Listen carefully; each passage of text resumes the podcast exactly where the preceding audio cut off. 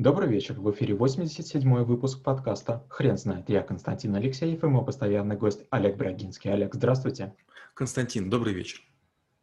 Хрен знает, что такое выступление, но мы попробуем разобраться. Олег, расскажите, пожалуйста, почему выступление – это отдельный навык?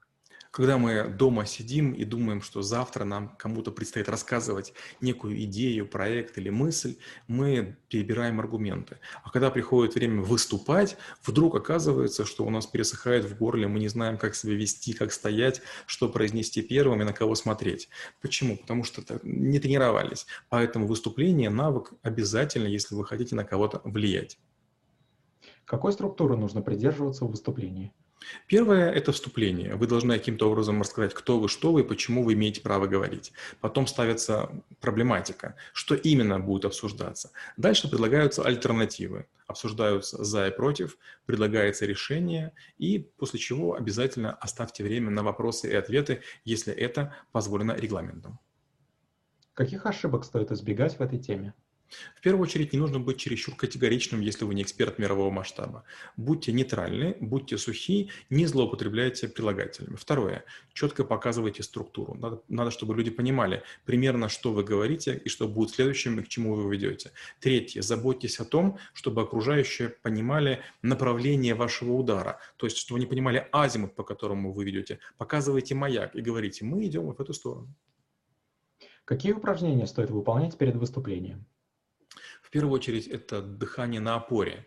Мы берем э, руку, ставим э, в солнечное и начинаем мычать. М-м, или открыв рот это делаем для того, чтобы услышать, дребезжит ли наш голос, или он такой очень стабильный, мощный. Если мы редко выступаем, то мы вдруг неприятные такие какие-то колебания услышим, разочаровывающие. Прекрасно, в этот момент вы себя диагностировали и поняли, что голосом вы не управляете. Вторая важная вещь – это умение стоять. Мы берем, становимся посреди комнаты начинаем в угол рассказывать рассказывать некую, некую там, историю. И вдруг через время понимаем, ой, мы там сключились, вот нам хочется сесть, вот нам хочется, не знаю, там прилечь. Внимание, мы поняли, что мы выдержим там 3 минуты или 5 в прямом состоянии. Будем тренироваться. Третья история – это э, научиться пользоваться своим телом. Если мы начинаем управлять галстук, если мы начинаем теребить сережку, если мы касаемся волос, это означает, что в нашей голове идут какие-то мысли, которые, а, нам позволяют вернее, нам мешают рассказывать, и, б, позволяют другим судить о том, что у нас в голове какое-то идет несварение, что-то не получается, мы переживаем. И это понижает нашу убедительность. Сколько времени нужно выделить на подготовку к выступлению? А, Черчилль когда-то говорил, если мне нужно будет говорить 10 часов, я готов хоть сейчас. Если потребуется час, мне нужна неделя. Если нужно будет говорить 5 минут, мне потребуется месяц. Чем короче ваше выступление, тем дольше к нему нужно готовиться. Я обожаю готовиться к выступлениям, произнеся речь 100 раз. Существует страх публичного выступления. Скажите, как перебороть его? Э, ну, во-первых, только тем, что выступать. И чем чаще вы будете выступать, тем меньше будет страха. В какой-то момент времени вы будете входить в транс, вы будете забывать, что вы перед кем-то говорите или перед кем-то выступаете. Э, наверное, мы все-таки боимся не выступать. Мы боимся, а, забыть речь. Мы, забыл, мы боимся плохо выглядеть, и мы боимся не произвести впечатление. Поэтому тренировка нам всем в помощь. А где стоит практиковаться человеку, который никогда не выступает?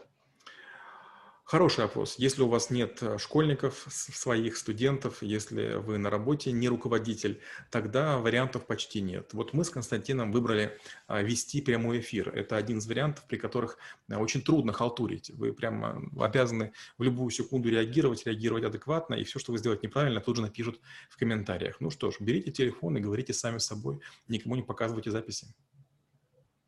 Как вы преподаете навык в школе трэбл-шутеров? Я начинаю с того, что всем говорю, попробуйте выбрать тему и на нее три минуты выступайте. Почти все, пытаясь выступать, или говорят э, короче, существенно, или говорят намного дольше. Я говорю, первое, надо успевать укладываться в регламент. Это очень важно, потому что направление или перед инвесторами, или перед сотрудниками нужно э, прогнозируемо долго говорить. Нельзя говорить вечно и нельзя говорить слишком сухо. Второе – это я рассказываю о том, как работать с аудиторией. Вам нужно не только думать о том, что вы рассказываете, но и наблюдать, убедительны ли вы, понимают ли, слушают ли. Если нет, нужно менять инструменты или речевые какие-то, применять трюки. Третья вещь, я рассказываю о том, как актеры входят в роль и выходят из нее. Потому что иногда нужно какую-то специальную маску одеть в ходе разговора, а, она поможет вам проще выступать. А, одно дело позориться самому, а другое дело играть роль какого-то персонажа. Олег, спасибо. Теперь на вопрос, что такое выступление, будет трудно ответить. Хрен знает.